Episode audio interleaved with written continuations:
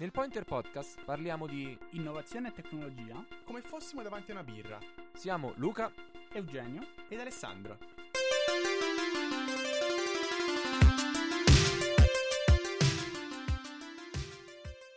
Benvenuti e bentornati in questa nuova puntata del Pointer Podcast. Io come sempre sono Alessandro e in compagnia con me Eugenio. Ciao Eugenio, come va?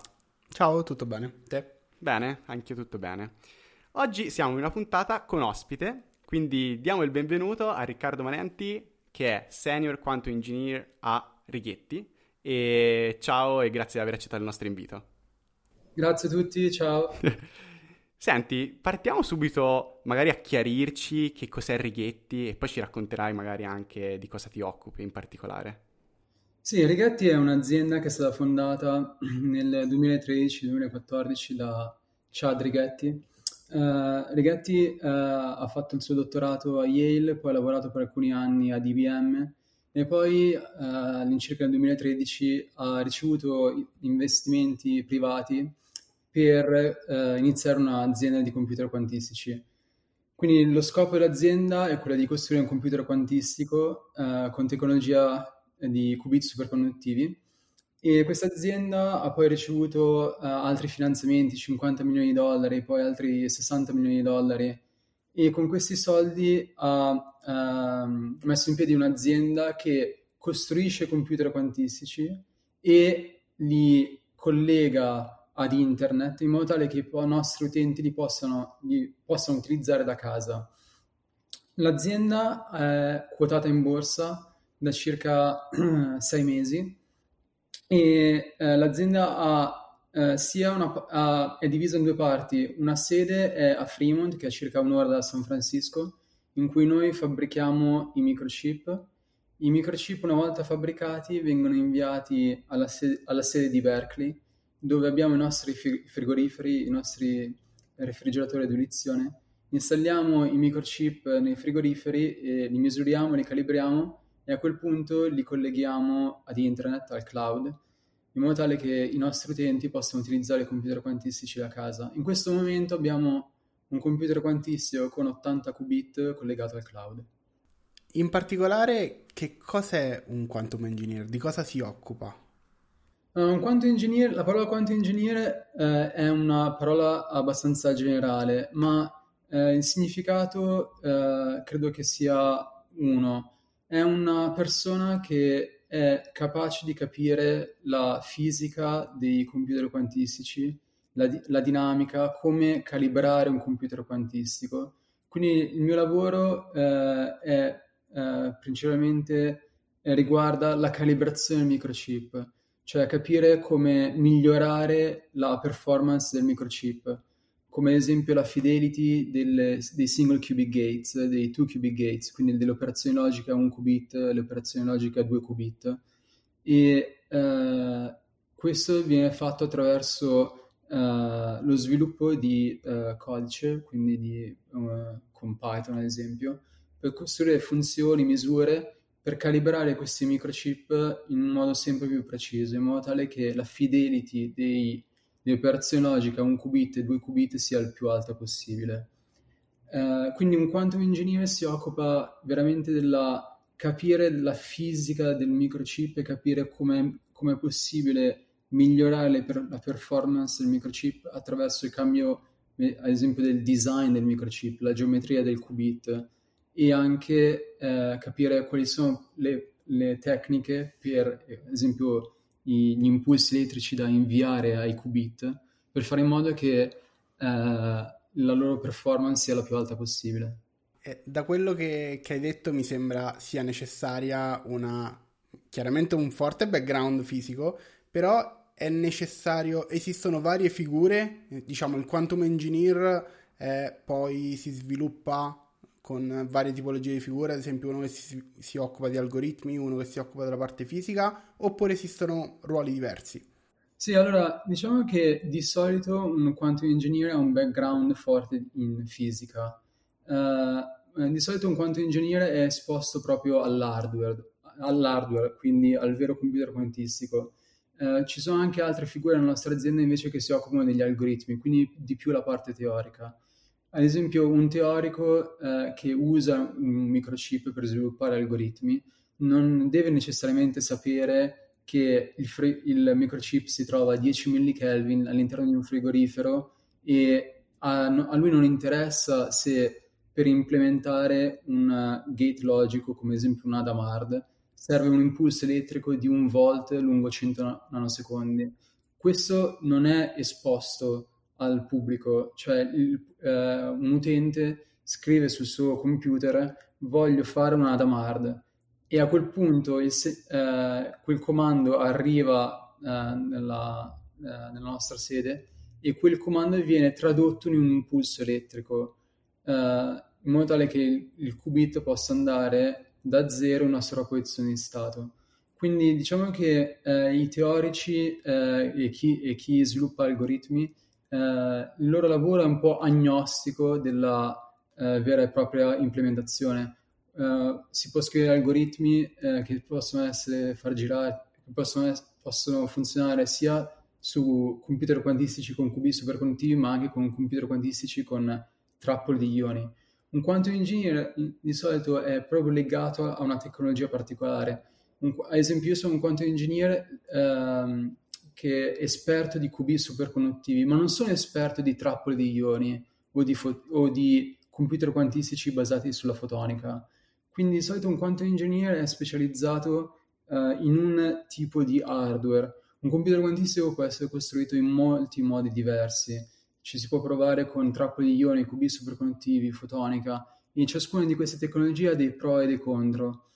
E un quantum engineer di solito è specializzato su una di queste tecnologie particolari.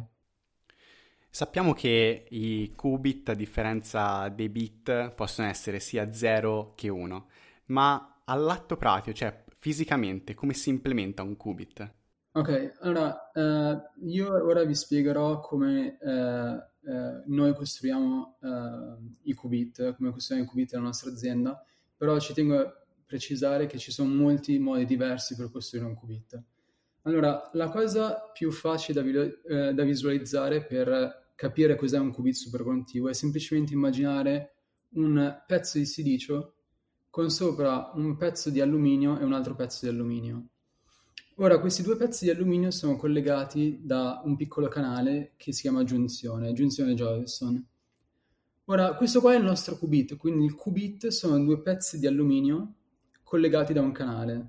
Supponiamo che su un pezzo di alluminio ho 1000 elettroni e sull'altro pezzo di alluminio ho 500 elettroni. Questo è lo stato zero. Se un elettrone passa da questo pezzo di alluminio a questo pezzo di alluminio, qua ne avrò 999, qua ne avrò 501. Questo è lo stato 1. Se l'elettrone si trova sia a sinistra che a destra della giunzione contemporaneamente, questa è la sovrapposizione di stato. Ora, ovviamente ho semplificato le cose in modo estremo, ovviamente su un pezzo di alluminio non ci sono 1000 elettroni, c'è un numero di Avogadro di elettroni, però vabbè, per semplificare la questione, si può immaginare che un elettrone salta da una parte all'altra. Ora, come, uh, come facciamo a fare in modo che l'elettrone salti da una parte all'altra?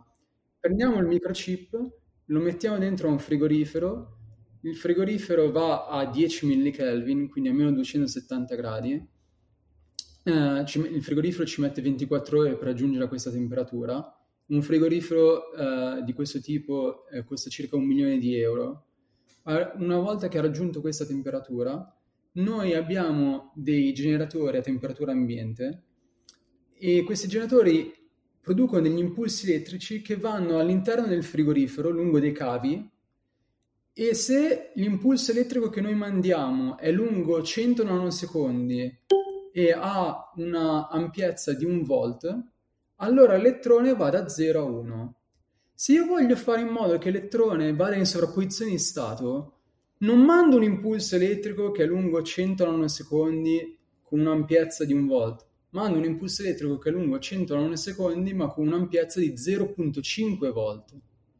Quindi cambiando l'ampiezza dell'impulso elettrico riesco a fare in modo che l'elettrone vada da 0 a 1 oppure da 0 in una, sovrapposizione di stato, 0 più 1. Quindi cambiando le proprietà dell'impulso elettrico, come ad esempio l'ampiezza, la durata e così via, noi riusciamo a, fare, a uh, calibrare le, uh, i gate uh, sul computer quantistico che è all'interno del frigorifero. Il segnale arriva al qubit, poi c'è un altro cavo che esce dal frigorifero e questo cavo ci dice se il qubit è andato in 0 o in 1. Questo cavo è legato al risonatore che viene utilizzato per leggere lo stato del qubit. E un computer quantistico è, è, questo oggetto, questo qua lo potete vedere, è un computer quantistico che è stato costruito dalla nostra azienda nel 2018 e come vedete è un pezzo di silicio con sopra l'alluminio.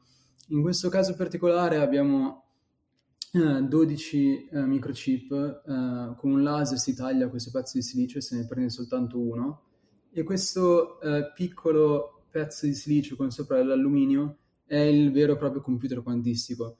In questo caso qua eh, questi microchip hanno 8 qubit, questo è un microchip che abbiamo costruito nel 2018 e una volta che viene eh, tagliato e poi eh, posto all'interno del frigorifero, a quel punto lì si può iniziare a misurare il microchip. A quel punto lì il microchip funziona.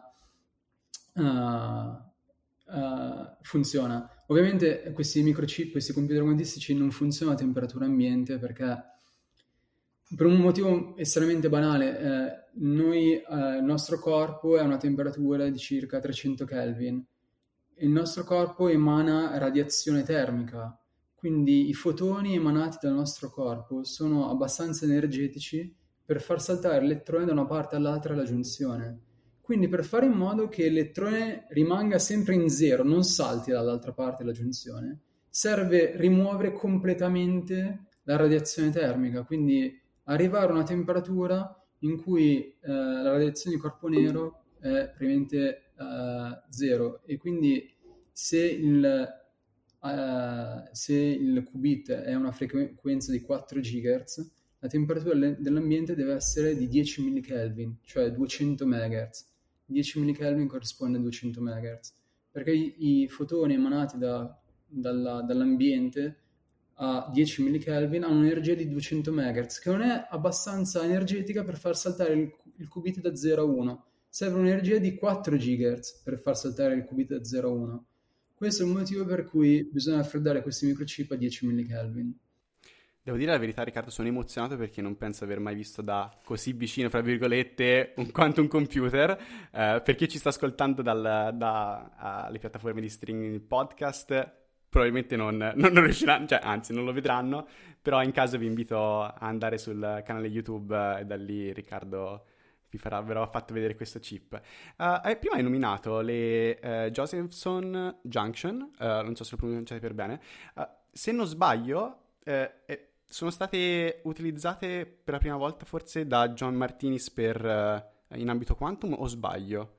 Praticamente la giunzione di Josephson è stata predetta, il comportamento della giunzione di Josephson è stata predetta nel 1965 da Brian Josephson e questo gli ha valso il premio Nobel all'età di 22 anni. È stato uno dei premi Nobel più, più giovani della storia.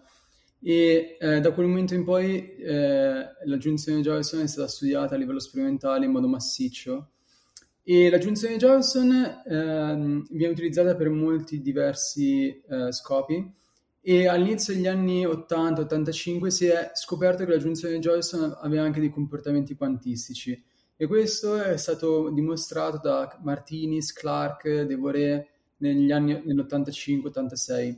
Ma il, il, primo vero qubit superconduttivo con una giunzione di Johnson è stato eh, scoperto, è stato costruito nel 1999 da Nakamura in Giappone e quello era un qubit superconduttivo chiamato Cooper Pair Box poi eh, negli, all'inizio degli anni 2000 Martinez eh, ha costruito un tipo diverso di qubit superconduttivo con giunzione Johnson chiamato phase qubit. E poi eh, nel 2007 eh, è stato inventato il Transmon dal, dalla, dall'Università di Yale che è un altro tipo di qubit superconduttivo molto simile alla Cube Pair Box e adesso eh, praticamente eh, tutti nel settore usano il Transmon. Eh, Martinis usa il Transmon, non usa più i Phase Qubits. e tutti IBM, Rigetti, eh, eh, Amazon, eh, Intel, eh, Google usano Transmon adesso. È il nome di un, qubit, di un tipo di qubit superconduttivo. Ci sono diversi tipi, il, quello più estremamente più popolare che usano tutti è il Transmon. Attualmente quali sono le aziende principali che si occupano di quantum? Ci potresti fare una piccola overview? Diciamo che i computer quantistici è un'idea che, gi- che, gira, che c'è in giro da, da tantissimi anni. Uh, I primi algoritmi sono usciti negli anni 90 e così via. Solamente negli ultimi, diciamo, 6 o 7 anni c'è stato molto più interesse dalla, da parte dell'industria di costruire un computer quantistico. Diciamo che uh, fino al 2013-2014 uh, la costruzione di computer quantistici era una cosa dedicata alle università. Le cose sono completamente cambiate nel 2014 quando Google eh, ha contattato John Martinez, un professore all'Università di Santa Barbara in California, e gli ha detto eh, siamo molto interessati al tuo computer quantistico con 9 qubit, noi siamo disposti a finanziarti, eh, a finanziare la tua ricerca, però ovviamente se costruisci un computer quantistico sarà proprietà di Google. Quindi eh, nel 2014 è stato costruito un nuovo centro di ricerca vicino all'Università di Santa Barbara. Martinez ha iniziato a lavorare per Google e dal 2014 al 2019 ha portato il suo computer quantistico da 9 qubit a 53 qubit. E eh, nello stesso periodo eh, eh, altre aziende start-up hanno iniziato a, a cimentarsi, a buttarsi nel settore dei computer quantistici. Quindi altre aziende molto importanti nel settore sono ovviamente IBM che lavora da, sui cubi superconduttivi ormai da 15 anni, quindi molto prima di Google, e eh, poi c'è Intel che ci sta provando sia con cubi superconduttivi che con spin qubits. Poi c'è Amazon che ha iniziato due anni fa, eh, diversi miei amici lavorano per Amazon e che si trova a, a Los Angeles, al, a Pasadena, al, vicino al Caltech. Hanno costruito un nuovo centro di ricerca vicino al Caltech. E poi c'è ehm, ovviamente Microsoft, che però non usa cubi superconduttivi, sta puntando sui Majorana fermions, quindi su cubi topologici. E poi ci sono molte altre startup, innumerevoli. Uh, c'è ad esempio molto famosa IonQ, perché anche loro hanno fatto un IPO, sono andati in borsa l'anno scorso. Loro però usano trappole di ioni. E poi c'è uh, un altro approccio che è basato sulla fotonica. E c'è un'azienda qua a Palo Alto che si chiama uh, uh, Psy, Psy Quantum, ha ricevuto un investimento di 500 milioni di dollari per costruire computer quantistici con chip fotonici e quello è un approccio uh, diverso dai cubi superconduttivi e trappole di ioni. Uh, non hanno pubblicato ancora nulla, è un, uh, è una decisione aziendale e, e, ci sono anche altre aziende che cercano di costruire computer quantistici con chip fotonici, tra cui anche Xanadu e, e poi vabbè in Europa ce ne sono molte altre, ad esempio Oxford, uh, Oxford Circuits, Oxford e così via. Poi uh, ho sentito dire anche di uh, in Australia Q-Control, mi sembra ah, che si chiami. Q-Control, e loro sono molto più Uh, sul optimal control. Quindi cosa vuol dire? Che loro non costruiscono, credo, computer quantistici, ma si occupano della, di, uh, del software uh, che è utilizzato per ottimizzare la performance dei computer quantistici. Però in Australia c'è un, gr- un grosso gruppo di ricerca con Andrea Morello che costruisce computer quantistici con tecnologia basata sul silicio eh, che è ancora una tecnologia diversa dai cubi superconduttivi e trappole di ioni e credo che recentemente abbiano dimostrato un, un, un'operazione logica a 2 qubit con una fedeltà del 98-99% per la prima volta. Quindi ancora hanno pochi qubit, 2, 3, 5 qubit. Eh, I qubit superconduttivi sono già arrivati a 80, l'anno scorso IBM ha annunciato un computer quantistico con 127 qubit. Quindi diciamo che la, la, tecnologia basata sui cubi superconduttivi e trappole di ioni matu- sono quelle più mature, quelle che hanno raggiunto il maggior numero di qubit. Però ci sono anche altre tecnologie prom- eh, promettenti, nascenti e emergenti, diciamo. eh, ed è difficile prevedere fra 50 anni quale di queste te- tecnologie eh, prevarrà, perché eh, come siamo abituati nella scienza a volte ci sono delle eh, scoperte, eh, diciamo, sensazionali che cambiano un settore completamente e quindi eh, diciamo che è una maratona, come si dice un po' in questo settore. adesso abbiamo, abbiamo, fatto il primo chilometro, ma ce ne sono altre, ce ne sono una, un'altra quarantina. E tra queste mm, architetture che c'è un po' descritto, c'è qualcuna che stai osservando con particolare interesse? Ho sentito molto hype riguardo a Microsoft con uh, i fermioni di Majorana. Sì. Uh, allora, diciamo che uh, i, i, i, Major- i, fermioni di Majorana sono stati predetti, ma non sono stati mai osservati e eh, recentemente è uscito un paper da parte di Microsoft dicendo che sono riusciti a osservare un, un, Majora, un fermione di Majorana. Quindi ehm, diciamo che sono proprio agli albori, eh? stiamo proprio iniziando diciamo, a caratterizzare il primo qubit. Una volta che eh, è stato costruito un qubit, poi bisogna passare a due qubit, 10, 20, 100. Scalare la tecnologia, farla andare da un qubit a 100 è incredibilmente difficile. Quindi ehm, diciamo che sono proprio agli inizi, diciamo. Bisogna poi capire nel prossimo, in questo decennio come la tecnologia scala. Cioè, ok, ma adesso che abbiamo un qubit è facile passare a 10 oppure è una cosa impossibile? Lo dico perché la cosa buffa è che negli anni 90 eh, una, la tecnologia che usavamo tutti per costruire un computer quantistico era la risonanza magnetica nucleare. E quindi negli anni 97 eh, era stato fattorizzato il numero 15 usando un computer quantistico basato sulla risonanza magnetica nucleare. Quella tecnologia lì è stata completamente abbandonata poi negli anni 2000 perché? Perché non scalava, cioè non, non si poteva costruire un, qubit, un computer quantistico con più di 15 qubit usando quella tecnologia. Quindi quella tecnologia era buona uh, per quei tempi perché era molto facile costruire un computer quantistico in quel modo, usando queste, queste molecole, però non si poteva andare oltre 15 qubit, c'era proprio un limite fisico. Quindi eh, questo è il punto. Um, una volta che è stata dimostrata la costruzione di un qubit, bisogna poi cercare di capire come la tecnologia scala, come portarla da un, qubit, da un qubit a 100. Perché appunto non, non è facile, sì. Invece a livello di caso d'uso, quali sono secondo te i settori e in questi settori quali sono i, i casi d'uso più adatti per questa tecnologia?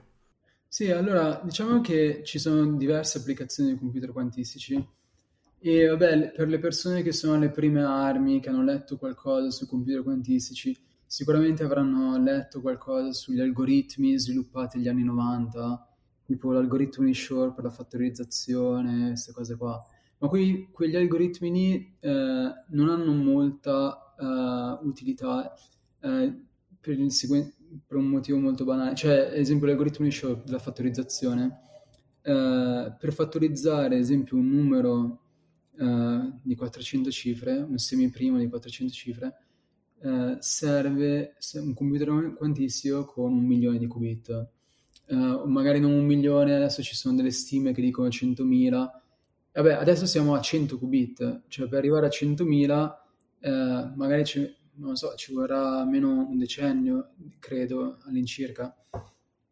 Sì, ho capito, ma eh, alla fine, eh, pri- prima che un computer quantistico con 100.000 qubit sia disponibile, Ovviamente tutte le banche, tutti gli enti statali cambieranno il tipo di crittografia in modo tale che non possa, uh, quel sistema non possa, quel, quel, protocollo di crittografia non possa nemmeno essere attaccato a un computer quantistico.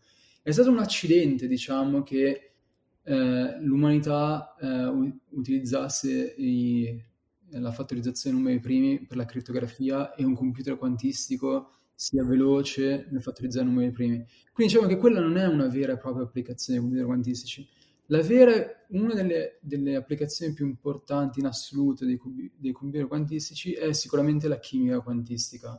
Quindi simulare un sistema fisico. Si, um, Quindi nella chimica quantistica ci sono due problemi importanti. Uno è ho una molecola e voglio capire quali sono i livelli energetici di una molecola. Quindi se io sparo un fotone contro questa molecola, il fotone verrà assorbito oppure no? Quindi se mando un fotone con un'energia di un electron volt, il fotone verrà assorbito oppure no? Cioè, sì, verrà assorbito magari perché c'è un, live- un livello energetico esattamente un electron volt. Quindi un computer quantistico può essere utilizzato per studiare i livelli energetici di una molecola, ma può essere anche studiato per studiare le reazioni chimiche. Quindi ho due molecole, queste due molecole reagiscono, formano una nuova molecola e la domanda è, sì, ma formano questa molecola dopo 5 secondi o dopo 7 anni? Quindi voglio capire qual è il rate di reazione. Quindi la dinamica, l'evoluzione temporale. Quindi in un caso i livelli energetici non c'è il tempo, nell'altro caso invece nell'evoluzione temporale mi occupo del tempo, cerco di capire cosa succede in funzione del tempo. Per questo pro- problema, per la dinamica, un computer quantistico offre un vantaggio esponenziale rispetto a un computer classico. Per lo studio dei livelli energetici, invece, un computer quantistico non dà un vantaggio esponenziale, ma dà un vantaggio polinomiale, quindi più piccolo, diciamo. Quindi quando eh, gente dice, ah, nel 1980-82 Feynman eh, aveva predetto che un computer quantistico sarebbe potuto essere utilizzato per simulare la dinamica, si riferiva proprio a questo, a simulare eh, come un sistema fisico, un sistema ad esempio di due molecole, interagisce e forma ad esempio una nuova molecola in funzione del tempo, diciamo. Quindi lo studio delle reazioni chimiche è una, un settore molto molto studiato in questo uh, periodo e, e, probabilmente i computer quantistici avranno un, un forte impatto in questo settore. Perché? Perché cercare di studiare la dinamica di una molecola con 50 elettroni è incredibilmente difficile con un computer classico. È, bisogna risolvere delle equazioni differenziali incredibilmente complicate e anche computer più grandi al mondo fanno veramente fatica perché un sistema quantistico con 50 elettroni ha uno spazio, di Hilbert, ha uno spazio vettoriale di 2 alla 50 eh, stati e esplorare la dinamica di questi oggetti è incredibilmente complesso. Un computer quantistico riuscirebbe a farlo in modo molto più semplice Ora ci sono ovviamente altre applicazioni di computer quantistici, come ad esempio il machine learning, è un settore che è molto emergente, è adesso è emergente, che è quello del quantum machine learning. Cercare di applicare tutto quello che abbiamo imparato sul machine learning classico ai computer quantistici. Però è veramente eh, nascente, cioè è, è, un settore che sta eh, emergendo ora, quindi molte pubblicazioni, è proprio un settore di ricerca, diciamo. E poi, vabbè, molti altri algoritmi, esempio anche per la finanza, cercare di capire come, eh, come eh, cambia un portfolio, eh, quindi se le azioni saliranno o scenderanno usando eh, degli algoritmi ehm, dedicati alle equazioni differenziali, quindi ad esempio l'algoritmo di Jordan e così via. Eh, quindi queste sono gli, diciamo, le applicazioni principali dei computer quantistici. Una cosa che bisogna assolutamente chiarire è che un computer quantistico non verrà mai utilizzato per fare una presentazione PowerPoint o queste cose qua, ma non verrà nemmeno utilizzato per fare l'aritmetica, cioè fare 3x2 su un computer quantistico è stupido, un computer quantistico non è uh, buono, cioè non è, um, è buono per uh, fare aritmetica, cioè le operazioni aritmetiche sono molto più veloci su un computer classico. Quindi un computer quantistico è estremamente... Ovviamente può fare l'aritmetica, un computer quantistico può fare aritmetica, ovviamente, ma non, eh, non, non è questo lo scopo di un computer quantistico. Un computer quantistico ha proprio questa idea, simulare la fisica quantistica, perché è un, è un sistema quantistico esso stesso. Quindi simulare la dinamica di, di, un sistema quantistico è la cosa che un computer quantistico può fare per eccellenza. Poi ovviamente ci sono anche altri algoritmi, però diciamo che questa è proprio la natura di un computer quantistico, il motivo per cui uno eh, lo vorrebbe utilizzare, per la sua natura quantistica proprio.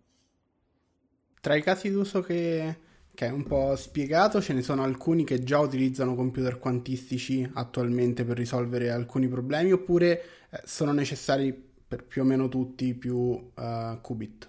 Sì, allora diciamo che um, in questo uh, periodo siamo in questa zona grigia di transizione tra ok, abbiamo un computer quantistico con 10 qubit, vabbè, con 10 qubit non fa nulla di interessante. Per darvi un pochino un'idea, gli ordini di grandezza, un portatile può simulare, può fare qualunque cosa faccia un computer quantistico con 25 qubit. Quindi se tu hai 25 okay. qubit e vuoi, eh, ci fai delle operazioni logiche, quindi delle operazioni unitarie a singolo qubit, due qubit e così via, e ho capito lo puoi fare anche con un portatile, basta che moltiplichi, moltiplichi delle matrici l'una per l'altra e vabbè, eh, simuli la dinamica del computer quantistico. Sì, ho capito, lo puoi fare per 25 qubit, perché le unitarie hanno eh, 2 alla 25 righe per 2 alla 25 colonne.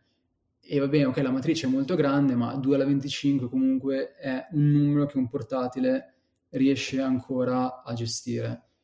E ho capito, ma quando vai a 50 qubit, eh no, 50 qubit non te, la, non te la puoi cavare con un portatile, no? perché una matrice 2 alla 50 per 2 alla 50 prova te a invertirla o a trovarci gli autovalori, è impossibile, no? Cioè, è, è possibile, sì, ma ci mette magari mille anni un portatile, no? Un comp- I computer più grandi al mondo riescono a fare eh, simulazioni di computer quantistici fino, diciamo, a 50-80 qubit, perché dipende molto dalle proprietà del computer quantistico. Uh, quindi il computer quantistico, ad esempio, uh, quali operazioni a due qubit può fare. Uh, può fare CNOT, ma può fare magari anche swap, può fare anche CZ. Quindi a seconda del computer quantistico che sta cercando di simulare, tipo magari un computer classico riesce a simulare il computer quantistico con 50-80 qubit. Ok, quindi eh, diciamo che um, ora siamo in questa zona appunto di transizione, come dicevo, e eh, questi devices, questi eh, computer quantistici che abbiamo adesso sono rumorosi, fanno errori.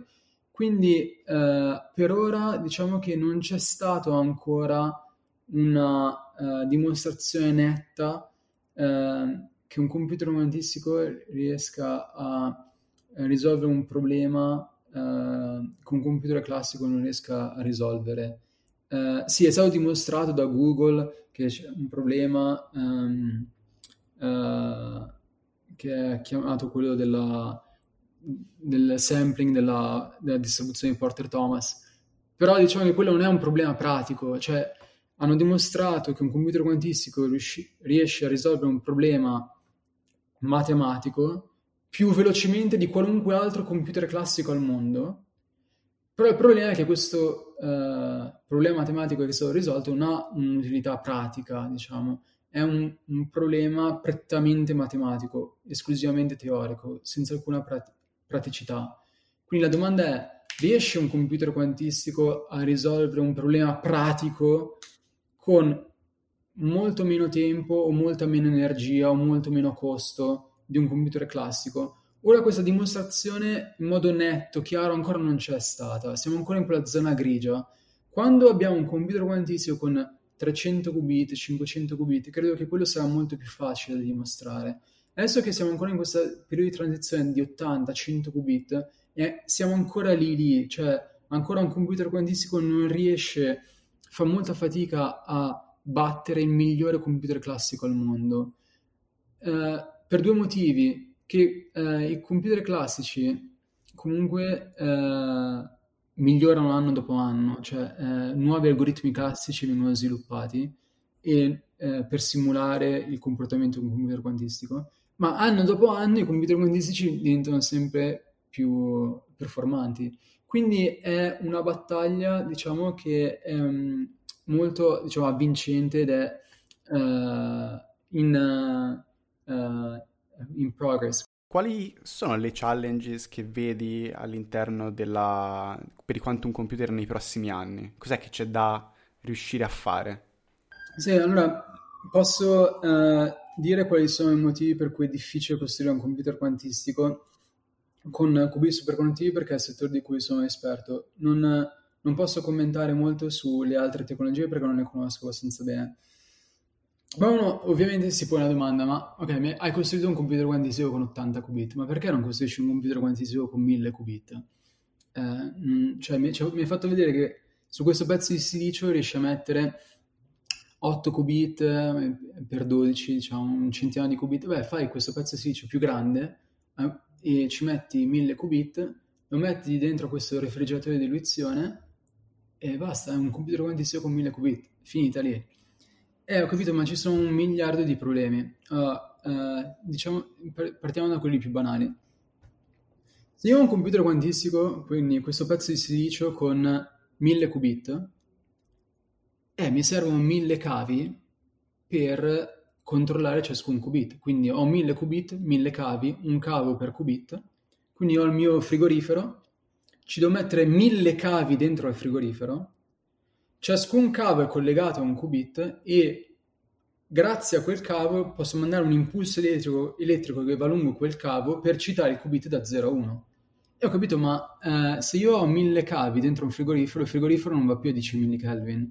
Perché arriva così tanta potenza, gli impulsi elettrici portano così tanta potenza all'interno del frigorifero, è che la temperatura del frigorifero inizia ad alzarsi.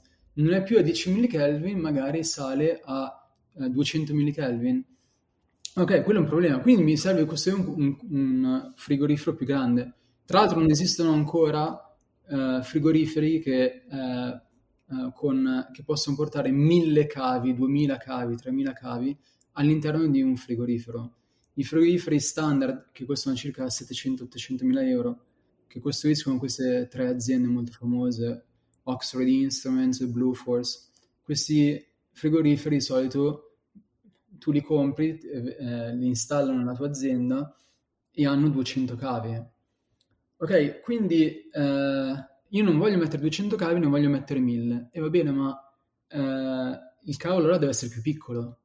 E va bene, ma deve essere più piccolo, ma riusciamo a fare un cavo molto più compatto? Sì, abbiamo, nella nostra azienda abbiamo fatto molta ricerca per fare questi cavi molto più compatti che si chiamano, si chiamano flex cables, in modo tale che eh, il cavo coassiale sia molto più miniaturizzato, invece che avere un, un cavo coassiale, un altro cavo coassiale, ho una banda, diciamo, e riesco a, portargli, eh, a, riesco a utilizzare molto meno spazio, riesco a portare eh, questo segnale al microchip con molti meno cavi.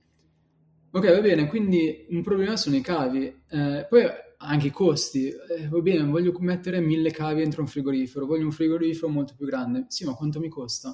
Eh, i cavi eh, costano 5 milioni di euro e il frigorifero costa 5 milioni di euro. Sto dicendo delle, dei, delle cifre spannometriche, mm, comunque eh, per darvi l'idea dell'ordine di grandezza. E, e, ho capito, ma se poi voglio andare da 1000 qubit a 10.000 qubit, come faccio? Devo mettere ancora dentro più cavi? No, allora diciamo che una cosa che stanno, si sta cercando di fare è di, ok, va bene, ho un mio computer quantistico, sì, ma perché devo mettere i miei geneto- generatori a temperatura ambiente? Il mio generatore lo metto dentro il frigorifero. Così non mi servono più i cavi che vanno dalla temperatura ambiente dentro il frigorifero. C'ho semplicemente un computer classico, un generatore, diciamo, a fianco al microchip quantistico, in modo tale che posso, non mi servono dei cavi, cioè, i due microchip sono uno a fianco all'altro. E ho capito, ma non esiste un transistor che funziona a 10 millikelvin. Quindi non posso mettere un computer classico vicino al mio computer quantistico.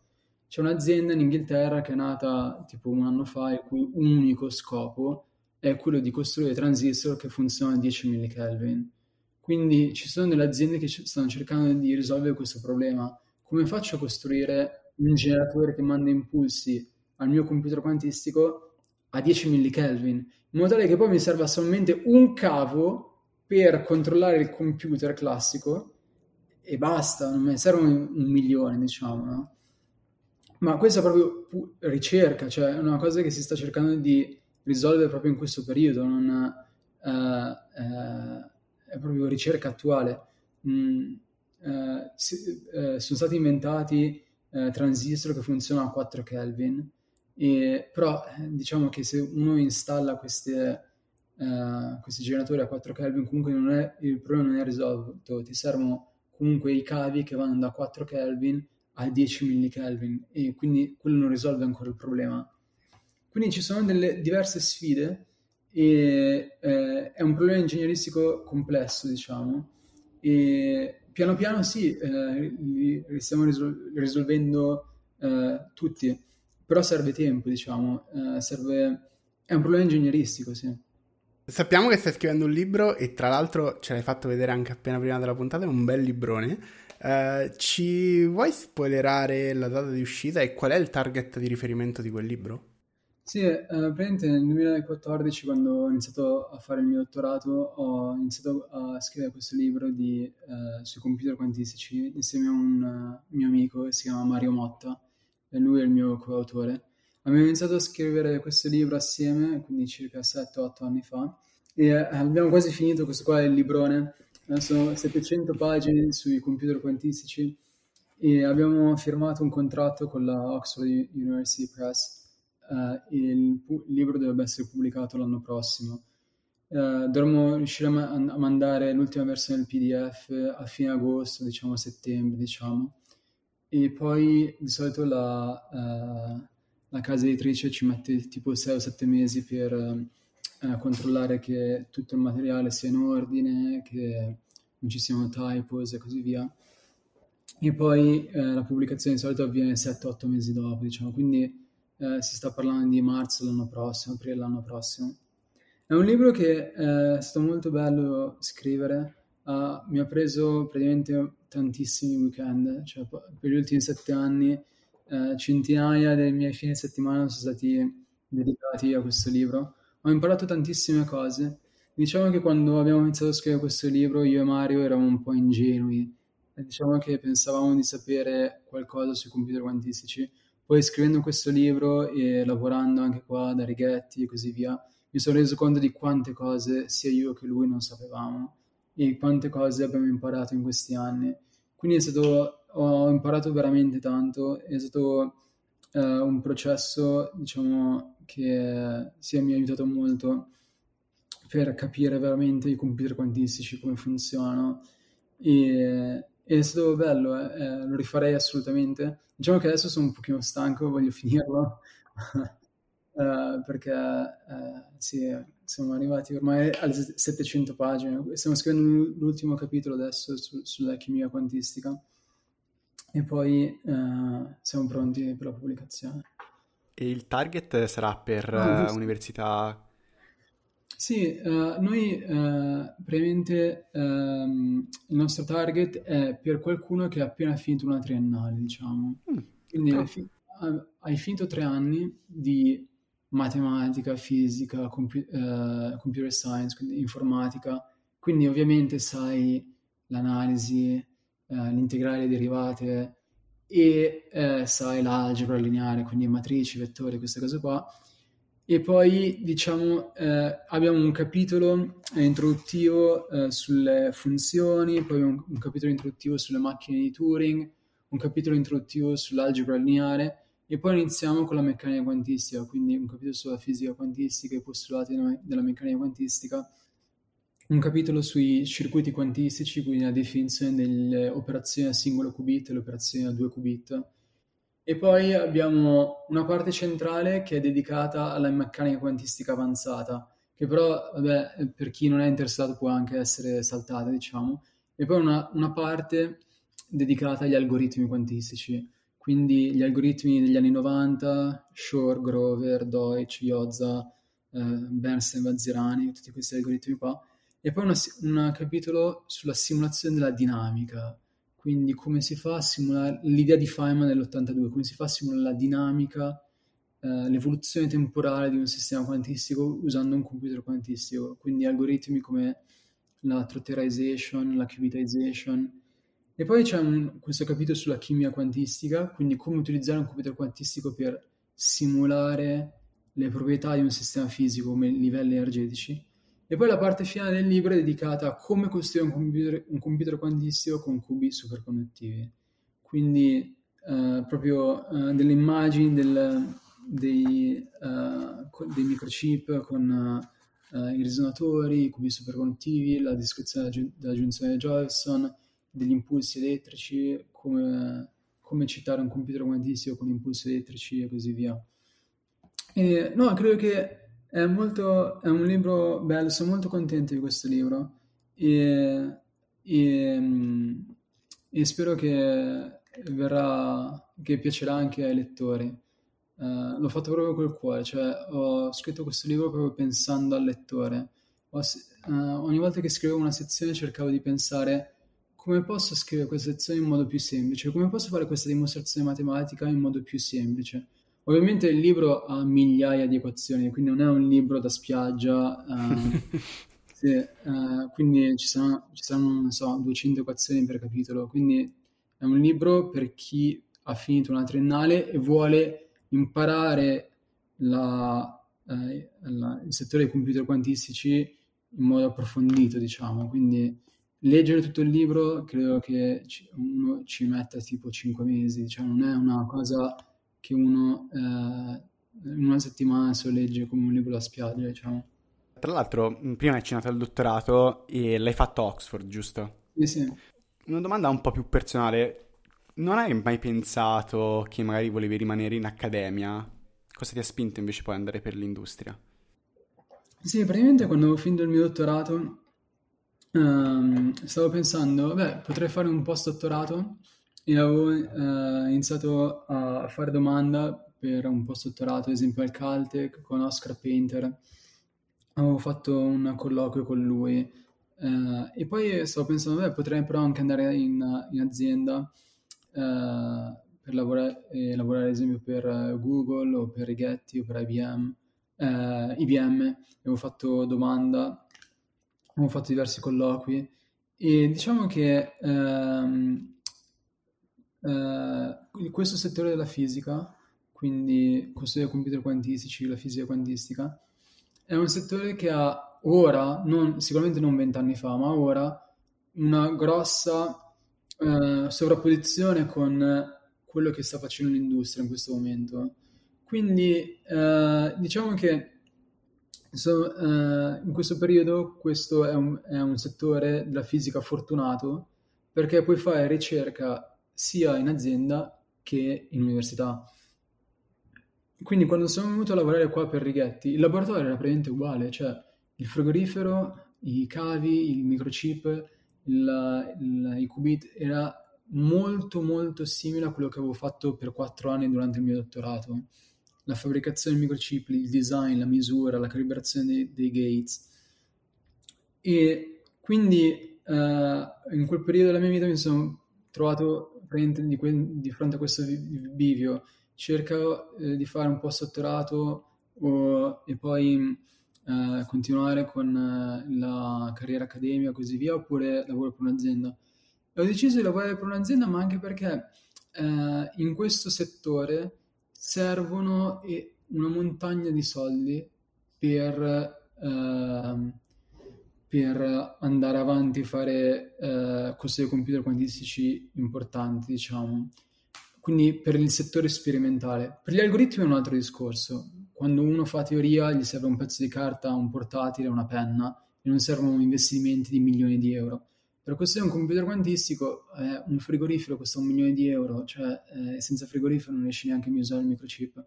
Quindi ovviamente servono degli investimenti ingenti che in università non, non è facile mh, trovare, diciamo.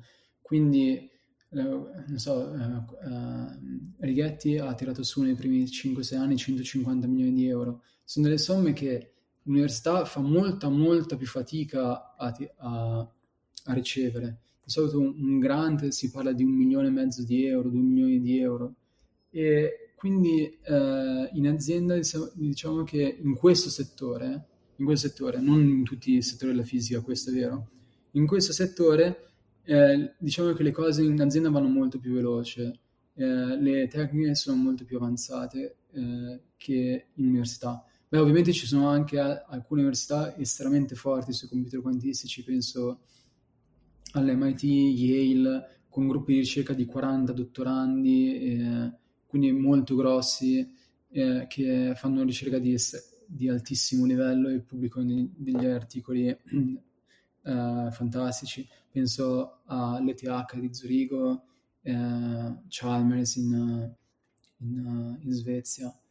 E quindi eh, diciamo che eh, personalmente ho deciso di entrare in azienda perché eh, vedevo che eh, le cose andavano, eh, andavano, in quella direzione, andavano, c'erano eh, i fondi per fare ricerca di altissimo livello e le migliori menti eh, andavano in azienda. Cioè, quando io son, mi sono trasferito qua da Righetti, per i primi sei mesi pensavo, oh mio Dio, ma dove sono finito? Questa, queste, gente, cioè, queste persone qua sono dei mostri, cioè, sono incredibilmente forti cioè gente che aveva inventato il settore dei computer quantistici con cubi superconduttivi. Quindi i primi sei mesi in azienda ho imparato tantissime cose uh, e ho imparato dai migliori, cioè diciamo, e questo è stato sic- sicuramente uh, una cosa molto positiva. Uh, e la, l'esperienza che ho avuto lavorando qua da Righetti era a Oxford avevo un supervisor, qua ho 10 supervisor, cioè io qua posso avere, ho 10 professori a cui chiedere, eh, a fare domande, diciamo. E quindi quello è stato veramente un'esperienza che mi ha insegnato tantissimo. Um, però beh, questo discorso ovviamente non vale per qualunque settore della scienza. Eh, ci sono altri settori in cui non hanno questa grossa sovrapposizione tra interesse industriale e interesse accademico ci sono altri settori della fisica, della chimica, della biologia, matematica e così via, che non, uh, che, in cui l'industria non entra. Cioè, ad esempio, penso alla fisica della materia oscura, alla fisica delle particelle. L'industria non è che entra molto in quei, in quei settori, penso all'astrofisica. L'industria entra in, mo- in modi diversi in quei settori, diciamo.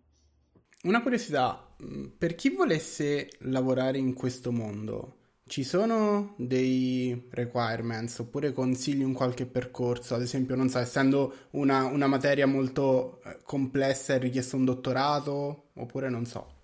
Sì, allora, praticamente ehm, qua in azienda quello che ho notato che fanno molto gli americani è eh, venire in azienda dopo un dottorato, quindi ci sono molti, molti eh, tantissimi ragazzi eh, con un dottorato in fisica eh, qua in azienda o un dottorato o in, in, so, in eh, elettronica o qualcos'altro, o material science, queste cose qua, computer science.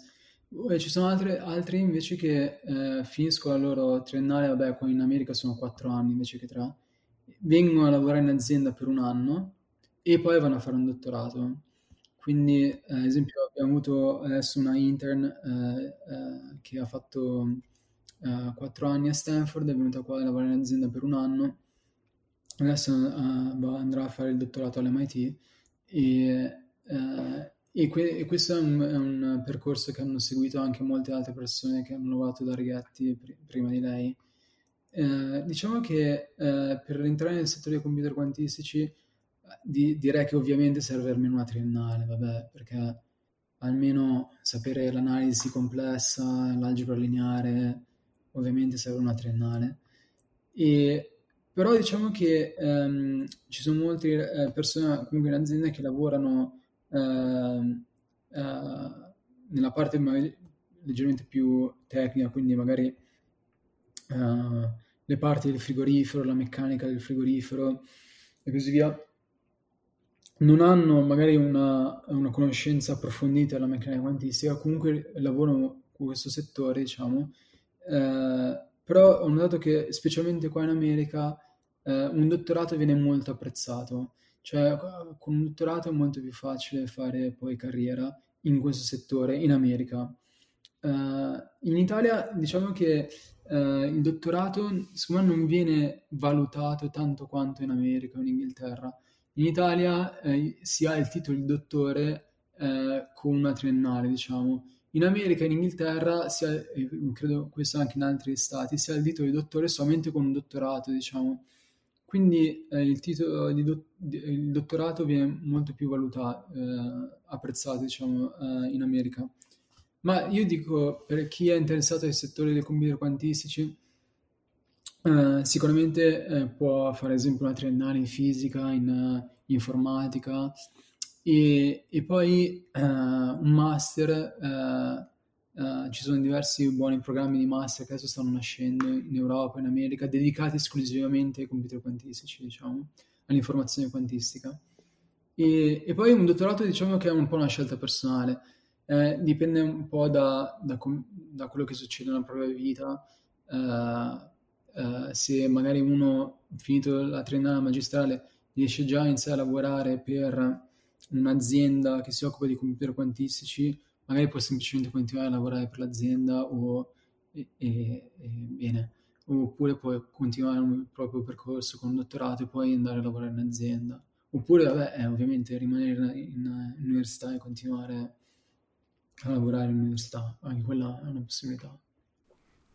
Riccardo, direi che ti abbiamo tenuto a chiacchiera per un sacco e ti ringraziamo tantissimo per l'ora che ci hai dedicato. Penso che forse sia la prima volta che parliamo di Quantum da un punto di vista hardware così dedicato e ci ha dato un overview che secondo me è, è, è oro veramente. Quindi grazie ancora. Ah, figurati. Grazie a tutti, grazie per avermi invitato, è stato bello. Quindi per i nostri ascoltatori ci risentiamo nella prossima puntata. Ciao a tutti. Ciao. Ciao per aver ascoltato il Pointer Podcast e ci auguriamo che la puntata sia stata di tuo gradimento. Se è così ti chiediamo di condividere questa puntata sui social e di far conoscere il nostro progetto ai tuoi amici e colleghi. Se non vuoi perderti i prossimi episodi, iscriviti al nostro podcast. Il Pointer Podcast è disponibile su Apple Podcast, Google Podcast e Spotify. Se ci segui su Apple Podcast, ti chiediamo di scrivere una recensione ci aiuterà a crescere e a raggiungere un pubblico sempre maggiore. Se vuoi contattarci, puoi farlo tramite email all'indirizzo info-pointerpodcast.it o tramite social. Siamo su Twitter, Facebook, LinkedIn ed Instagram. Grazie per averci ascoltato e alla prossima!